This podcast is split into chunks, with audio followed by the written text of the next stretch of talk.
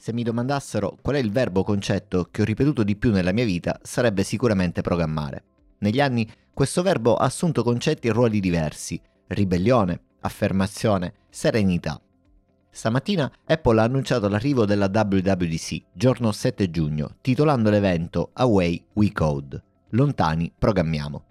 È un evento come ogni anno e come l'anno scorso questo evento si terrà in remoto a causa dei problemi legati al Covid, a cui tutti noi oramai siamo assuefatti. Ma quest'anno l'evento assume una maturità diversa. C'è stato tutto un anno per prepararsi a questo nuovo format ed anche i contenuti sembra che siano all'insegna della maturità.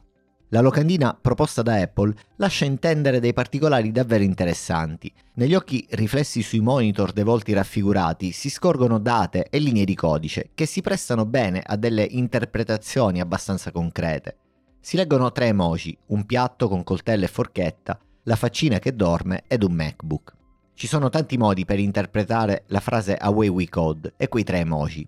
I sognatori pensano ad una versione di Xcode che simboleggi la programmazione ubiqua, a letto o mentre si mangia, magari con iPad. L'interpretazione più accreditata però è quella della rappresentazione di uno status quo diverso, in cui a differenti ore del giorno e della notte, a causa dei fusi orari appunto, persone diverse saranno accomunate dallo stesso obiettivo, programmare.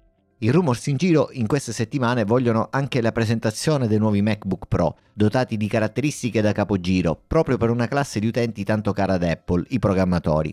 Insomma, quest'anno come non mai, o come sempre, questione di punti di vista, gli sviluppatori saranno al centro del futuro di Apple e programmare sarà ancora una volta un verbo pieno di significato nella vita di tutti noi.